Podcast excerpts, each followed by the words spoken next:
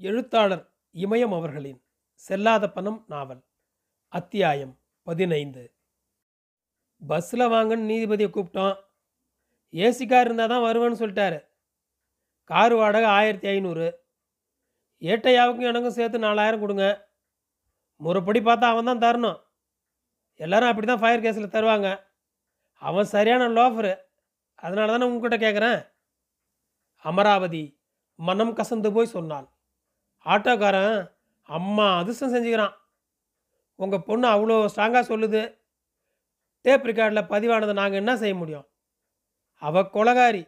கொலை செய்யாமல் எப்படி இருப்பா? இப்போ இப்போ நீங்கள் மாற்றி கொடுங்க. ரெண்டு மூணு நாள் உள்ளார போட்டுடலாம். அப்புறம் அவன் பெயிலில் வந்துட்டு போகிறான் இப்போ மாற்றி எழுதி தரலாமா? என்று ஆர்வம் பொங்க அருண்மொழி கேட்டாள். தரலாம். ஏட்டையாகிட்ட ஒரு வார்த்தை சொல்லணும். மாற்றிடலாமா மாமா? ஏக்கத்தோடு கேட்டாள் அருண்மொழி. பணம் போனால் போனால் போகுது. மாற்றி எழுதுங்க. நம்மளுக்கு எதிராக தான் அவள் வாக்குமூலம் கொடுத்துருக்குறா. இனிமே அவள் நம்மளுக்கு வேண்டாம். நாமளும் அவளுக்கு எதிராக கொடுப்போமே என்று மனதில் இருந்த ஆத்திரத்தை எல்லாம் அமராவதி கொட்டினாள். போலீஸாக இருந்துக்கிட்டு நான் இப்படி சொல்கிறது தப்பு? இருந்தாலும் சொல்கிறேன் இப்போ நீங்கள் எடுத்த முடிவு சரி. ஆனால் ஒரு விதத்தில் தப்பு. இப்போ நீங்கள் அவன் பேரில் தான் சந்தேகம். எங்கள் பொண்ணு சுயநினைவோட வாக்குமூலம் கொடுக்கல. அவன் தான் என் பொண்ணை கொளுத்திட்டான். வரதட்சணை கேட்டு கொடுமை செஞ்சான்னு சொல்லிட்டா போதும். இப்போவே அவனை பிடிச்சிக்கிட்டு போயிடுவோம். கோர்ட்டில் சரண்டர் பண்ணி ஜெயிலுக்கு அனுப்பிடுவோம். எங்களுக்கு கொஞ்சம் அலைச்சல் அவ்வளோதான் அரெஸ்ட்டு செஞ்சா இப்போ துள்ளானே. அவன் பணத்தை கொடுத்து காலில் விழுவான். இன்றைக்கோ நாளைக்கோ அந்த பொண்ணு செத்துடும் செத்தது தெரிஞ்சதும் என் பொண்டாட்டி போனதை நான் தான் எரிப்பேன்னு வீம்புக்குன்னு உள்ளார போன ரெண்டாம் நாளே ஜாமீன் கேட்பான். நீதிபதிக்கு என்ன தெரியும்? ஜாமீன் கொடுப்பாரு. நீங்கள் உள்ளார பிடிச்சி போட்டதால உங்களை பணத்துக்கிட்ட வரக்கூடாதும்பான்.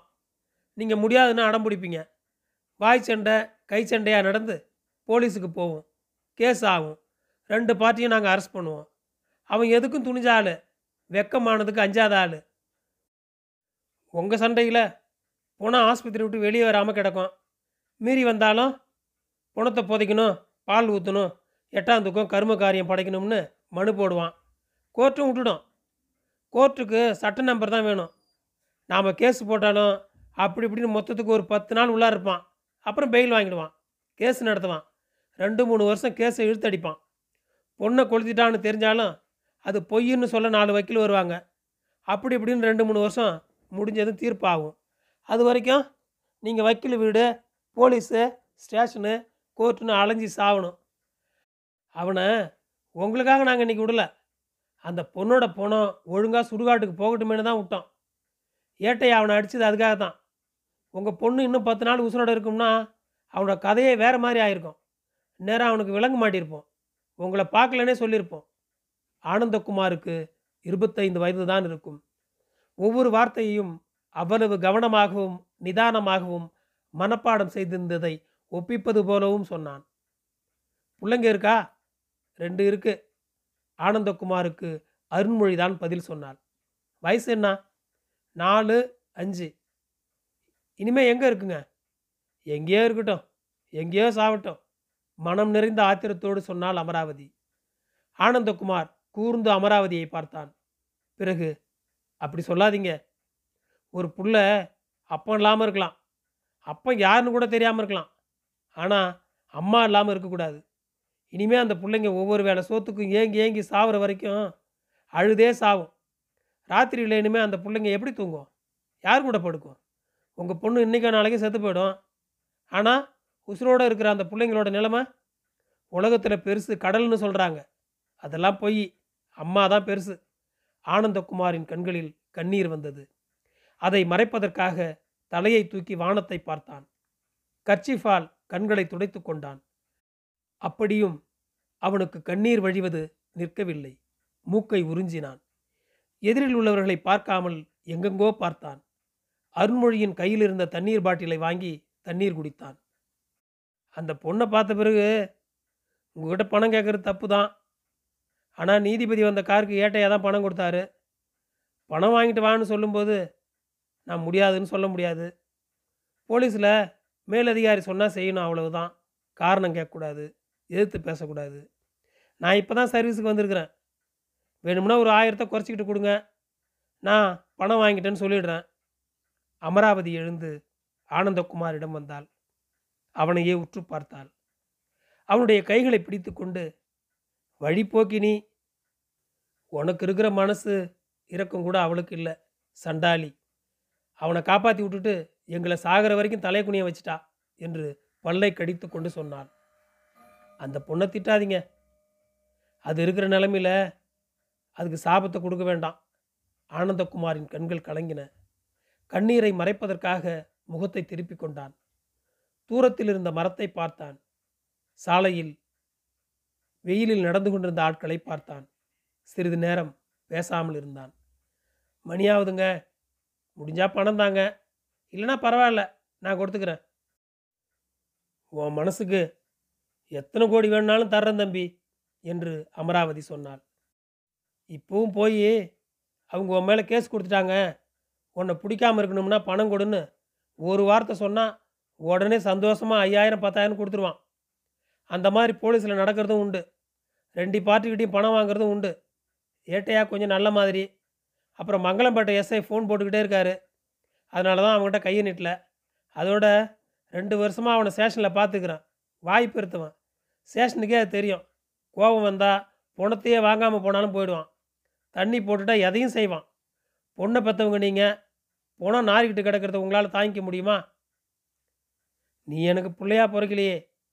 ஆனந்தகுமாரிடம் நடேசன் கைகளை பிடித்து கொண்டு கண்கணங்கினார் முருகன் பணத்தை கொடுத்தான். ஏதாச்சும் ஒன்று ஆச்சுன்னா ஸ்டேஷனுக்கு தான் முதல்ல ஃபோன் வரும். போலீஸ் வந்தால் தான் காரியம் நடக்கும். ஏதாச்சும் உதவினா எனக்கு ஃபோன் பண்ணுங்கள் என்று சொல்லி தன்னுடைய செல்போன் எண்ணை கொடுத்தான். அவ செத்துடுவாளா சார்? என்று அருண்மொழி கேட்டாள். அதற்கு ஆனந்தகுமார் பதில் ஏதும் சொல்லவில்லை. ஆனந்தகுமாருக்கு நடேசன் இரண்டு கைகளையும் குவித்து கும்பிட்டார். அமராவதியும் கும்பிட்டாள். சார் ஒரு நிமிஷம் என்று சொன்ன அருண்மொழி தன்னுடைய தோல் பையிலிருந்து பத்தாயிரம் ரூபாயை எடுத்து கொடுத்தாள். எதுக்கு? ஆச்சரியமாக கேட்டான் ஆனந்தகுமார். எங்ககிட்ட பணம் இருக்குது ஆனால் அவனை திட்ட முடியல அடிக்க முடியல. நடு ரோட்டில் பப்ளிக் பிளேஸில் அவனை உங்களால் அடிக்க முடிஞ்சது பாருங்கள் திட்ட முடிஞ்சது பாருங்கள் மூஞ்சியில் நீங்கள் காரி துப்புனீங்களே அதுக்காக. ஓ அதுவா? என்று கேட்ட ஆனந்தகுமார் லேசாக சிரித்தான். நாங்கள் அடிக்கலை. நாங்கள் திட்டல. இந்த யூனிஃபார்ம் தான் செஞ்சுது. அதுக்கு தான் அந்த அதிகாரம் இருக்குது அந்த பொண்ணை பார்த்ததும் ஏட்டையாவுக்கும் எனக்கும் கோபம் வந்துடுச்சு அவனோட கை காடை உடச்சி போடணும்னு கோபம் உண்டாச்சு. பிடிக்கல. வேணாம்னு துரத்தி விட்ருக்கலாம் அதை செய்யாமல் நெருப்பு வச்சு கொளுத்திருக்கான் பாருங்க. போதையில் செஞ்சுருப்பான். இல்லைனா அந்த பொறிக்கையை மிரட்டி வைக்கிறதுக்காக அந்த பொண்ணே செஞ்சுருக்கலாம். ஆனாலும் சம்பவத்துக்கு அவன்தான் காரணம். அதுக்காக தான் அடித்தோம் நடேசன் அமராவதி மட்டுமல்ல முருகனும் அருண்மொழியும் கூட ஆனந்தகுமாரை வினோதமாக பார்த்தனர்.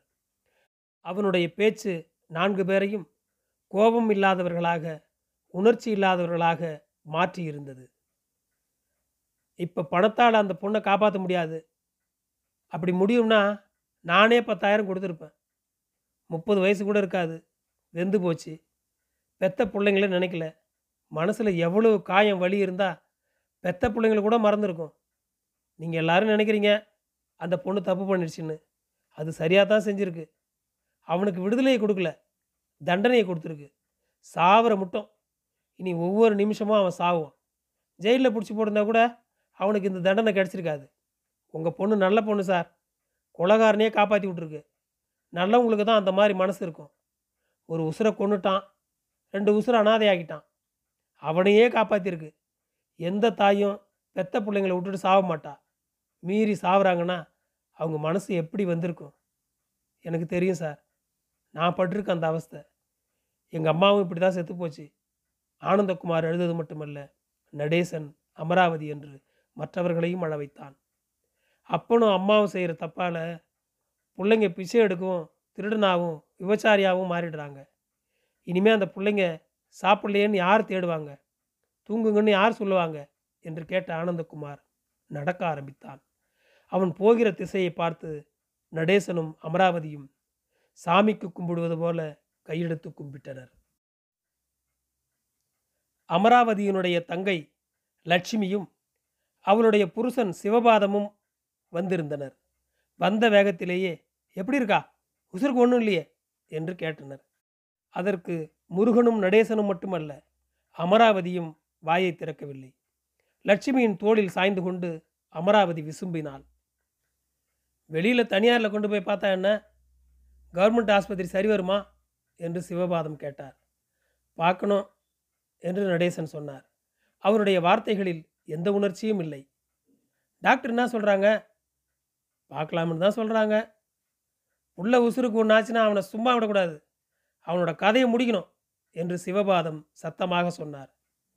முன்னாடியே டைவர்ஸ் வாங்கியிருக்கணும். விட்டு வச்சது தப்பு. கடுமையான குரலில் சொன்னார் லட்சுமி. அதோடு இப்படி பண்ணிவிட்டாளே என்று சொல்லி பல்லை கடித்தாள். முன்னாலேயே அவனை போலீஸில் பிடிச்சி கொடுத்துருக்கணும். சும்மா விட்டதால இப்போ நம்ம பொண்ணை எரிச்சு போட்டான். சிவபாதம் வருத்தத்துடன் பேசினார். லட்சுமியும் சிவபாதமும் ஓயாமல் பத்து இருபது நிமிஷம் கேள்வியாக கேட்டனர். முருகனாவது அவ்வப்போது வாயை திறந்தான். அருண்மொழி சுத்தமாக வாயடைத்து போயிருந்தாள். அவர்கள் கேட்கிற கேள்விகளுக்கு தொடர்ந்து பதில் சொல்ல முடியாமல் தம்பி ஆட்சியிட்ட போய் காஃபி வாங்கி கொடு என்று நடேசன் சொன்னார். லட்சுமியும் சிவபாதமும் வேண்டாம் என்று சொல்லியும் கேட்காமல் முருகன் அவர்களை கட்டாயப்படுத்தி அழைத்து கொண்டு போய் கேண்டனில் காஃபி வாங்கி கொடுத்தான். நீங்களும் போய் ஏதாச்சும் குடிச்சிட்டு வாங்களேன் என்று நடேசனிடம் அமராவதி சொன்னாள். அதற்கு அவர் எந்த பதிலும் சொல்லாமல் தூரத்தில் இருந்த வேப்ப மரத்தையே பார்த்து கொண்டிருந்தார். மரத்தின் இலைகளை காற்று அசைத்து கொண்டிருந்தது. மரத்தை போர்வை மாதிரி வெயில் மூடியிருந்தது. நீயாச்சும் போய் குடிச்சிட்டு வாயேன் என்று அருண்மொழியிடம் அமராவதி சொன்னாள். வேண்டாம் என்று சொல்லிவிட்டு அருண்மொழி ரோட்டில் நடந்து சென்று கொண்டிருந்த ஆட்களை பார்த்தாள். அருண்மொழியினுடைய அப்பா சுந்தரமும் அம்மா கமலமும் வந்தனர். அவர்களை பார்த்ததும் அமராவதிக்கு அழுகை வந்தது. எப்படி இருக்கு? சுந்தரம் கேட்டார். ஒன்றும் சொல்கிறதுக்கு இல்லை. போலீஸ் சொல்கிறத பார்த்தா பிழைக்கிறது கஷ்டம்னு தெரியுது நடேசன் சொன்னார். நீங்கள் பார்க்கலையா? இல்லை. ஏன் பார்க்கல? உள்ளார விடலை. போலீஸ் எப்படி வந்துச்சு? கேஸ் கொடுத்துட்டீங்களா? என்று அக்கறையுடன் கேட்டார் சுந்தரம். இனிமே பெட்டிஷன் கொடுக்க வேண்டியதில்லை. போலீஸ் வந்து வாக்குமூலம் வாங்கிட்டு போயிடுச்சு. போலீஸ் எப்படி தானாக வந்துச்சு? ஃபயர் பண்ணிக்கிட்டதால கவர்மெண்ட் கேஸ் ஆகிடுச்சான் அப்படியா? ஆமாம் போலீஸும் வந்துச்சு. நீதிபதி வந்தார். வாக்குமூலம் வாங்கிட்டு போயிட்டாங்க. யார் வாக்குமூலம் கொடுத்தது? ரேவதியும் கொடுத்தா நாங்களும் கொடுத்துட்டோம். என்னான்னு? தானாக நடந்ததுன்னு. சுந்தரம் ஆச்சரியப்பட்டார். என்ன இப்படி செஞ்சிட்டீங்க? என்று கமலம் கேட்டாள். அப்போது லட்சுமியும் சிவபாதமும் கேன்டீனிலிருந்து திரும்பி வந்தனர். அவர்களிடம் சுந்தரம் வாக்குமூலம் கொடுத்த விஷயத்தை சொன்னார். அவர்கள் இருவரும் நிஜமா? நிஜமாவா? என்று திரும்ப திரும்ப கேட்டனர். எதற்கும் நடேசன் வாயை திறக்கவில்லை. அவருக்கு எங்காவது ஓடிவிட வேண்டும் போல் இருந்தது. தனியாக இருக்க வேண்டும் என்ற எண்ணம் ஏற்பட்டது. அவருடைய முகத்தில் கொஞ்சம் கூட உயிர்களை இல்லை அமராவதியிடம் லட்சுமி எதுக்கு அப்படி கொடுத்தீங்க? என்று வேகத்தோடு கேட்டாள். அதற்கு நிதானமாக அமராவதி பதில் சொன்னாள். புத்தி கேட்டு போய் தான் எதுக்கு தானாக நடந்துச்சுன்னு வாக்குமூலம் கொடுத்தீங்க? லட்சுமி மீண்டும் கேட்டாள். ஆமாம் அவன் அவ்வளோ நல்லவன். அவ்வளோ புண்ணியம் பண்ணியிருக்கான். அதனால தான் ரவ புண்ணு இல்லாமல் காயம் இல்லாமல் முழுசாக இருக்கிறான். அவள் பாவம் செஞ்சவ. அதான் முழுசாக வெந்து போய் கிடக்கிறா. கெட்ட சாவு சாவரா அமராவதியின் குரலில் பதற்றமில்லை. உதடுகள் துடிக்கவில்லை. கண்களில் இருந்து கண்ணீர் மட்டும் இறங்கியது. சிவபாதமும் சுந்தரமும் தொடர்ந்து தப்பு பண்ணிட்டீங்க தப்பு பண்ணிட்டீங்க என்று சொன்னதால் கோபமடைந்த நடேசன் சொன்னார் பெட்டிஷன் கொடுத்தா போலீஸ் ஸ்டேஷன் வக்கீல் வீடு கோர்ட்டுன்னு நான் ஒவ்வொரு இடமா போகணும். ஒவ்வொரு இடத்திலும் இவன் தான் என் மாவளை கல்யாணம் கட்டினவன்னு சொல்லணும். இப்படிப்பட்ட பையில போய் உன் பொண்ணு ஏன் கட்டிக்கிச்சுன்னு கேட்டு எல்லாரும் என் முகத்தில் காரி துப்புவாங்க என்று சொல்லிவிட்டு வெடுக்கென்று முகத்தை திருப்பிக் கொண்டார். மேற்கில் இருந்த உயரமான கட்டடத்தையே பார்த்தார். அப்போது அந்த கட்டடத்துக்கு பின்புறமாக சூரியன் இறங்கிக் கொண்டிருந்தது. வானத்தில் துளிகூட மேகமில்லை. மாலை வேளையிலும் நல்ல வெயில் இருந்தது. நாங்கள் இல்லையா? நாங்கள் கேச பார்க்க மாட்டோமா? சிவபாதமும் சுந்தரமும் கேட்டனர். அதற்கு நடேசன் பதில் சொல்லவில்லை. நல்ல பிள்ளையை பெற்றவங்க நாலு பேர்த்துக்கிட்ட போய் சொல்ல முடியும். கெட்ட பிள்ளையை பெற்றவங்க போய் எப்படி சொல்ல முடியும்? அமராவதி எதிர்கேள்வி கேட்டாள். அப்போது சுந்தரம் ஏதோ சொல்ல வந்தார். என்ன தோன்றியதோ? அவரை பேச விடாமல் நடேசன் என்னை கஷ்டப்படுத்தாதீங்க. ஏற்கனவே உடம்புல உசுறு இல்லாமல் இருக்கேன் என்று சொல்லிவிட்டு முகத்தை திருப்பி கொண்டார். வெளியே கொண்டு போய் பார்த்தா என்ன? அமராவதியிடம் லட்சுமி கேட்டாள்.